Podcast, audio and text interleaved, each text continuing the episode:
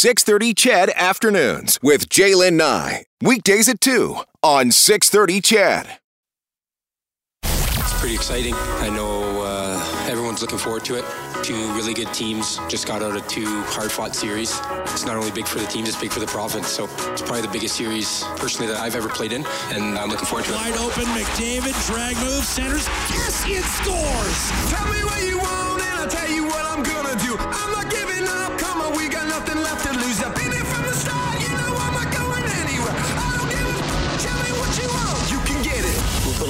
emphasis on just playing the game whistle to whistle. That's where our intensity, that's where our emotion will show up. McDavid, he's got it to the net. A backhander slid wide. McDavid, backhand wrap around. Score! It comes down to your adherence to your structure and being disciplined with how we want to play the game. We put our focus and our energy there. We uh, we think we'll be in a good spot. You can get it.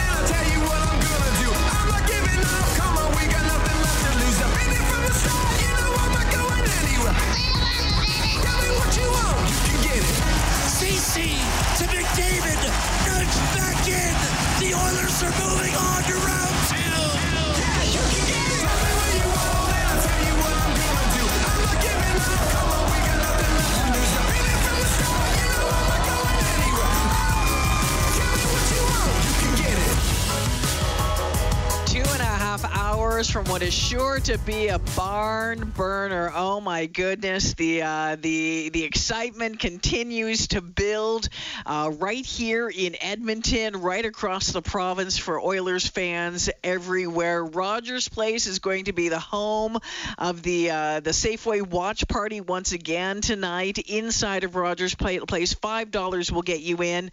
Oilers.com to get tickets. You can also uh, watch for free at the Ice District Plaza. The gates there open at 5:30. Reed Wilkins standing by at Rogers Place from his his perch high above the rink. Hey, Reed. Hey, Jalen, thanks for having me. Yeah, we're getting ready to rock and roll. Man, oh man, what, so much anticipation within three hours now, like you said. So it, it's it's so exciting that we got a Battle of Alberta on tap, and I'm so excited to uh, reconnect with a former member of the Edmonton Oilers, a three-time Stanley Cup champion here in Edmonton. Mike Krushelnyski is on the line. Mike, it's Reed. How are you doing, sir? Good yourself.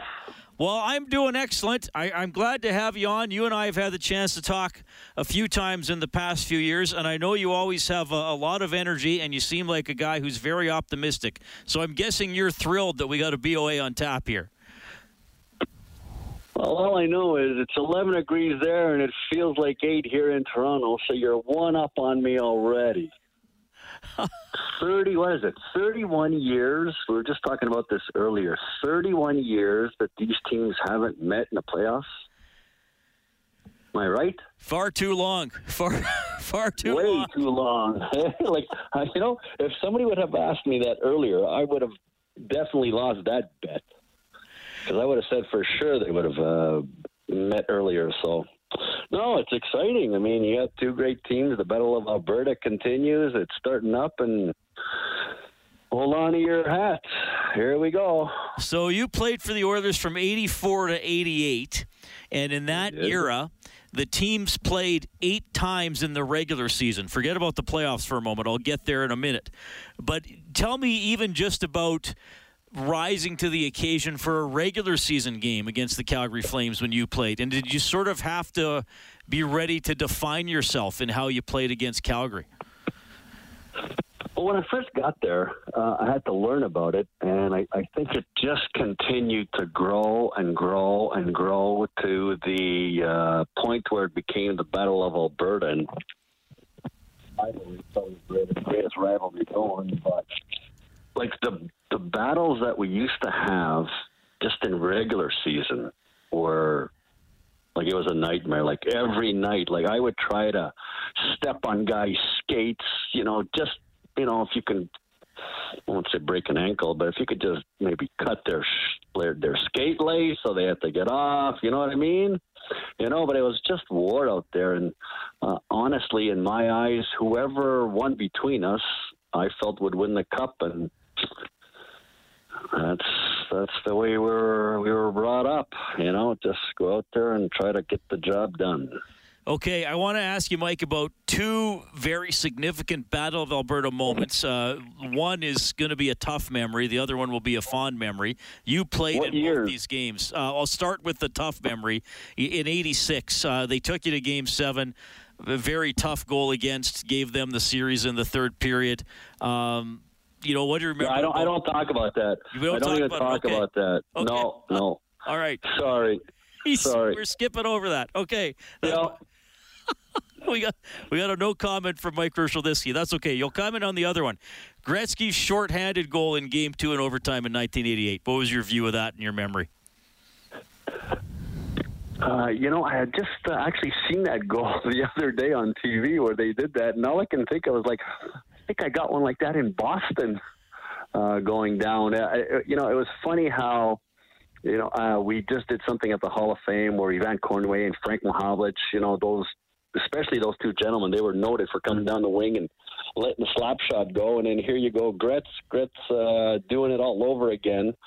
Um, but let's let's be honest. You know, Gretz, our first year, 84, 85, putting up what over 200 points. Like the guy was just magic, magic. You know, so think about it.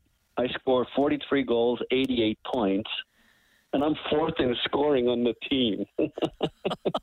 How awesome is that, eh? Yeah, that was Lord. incredible.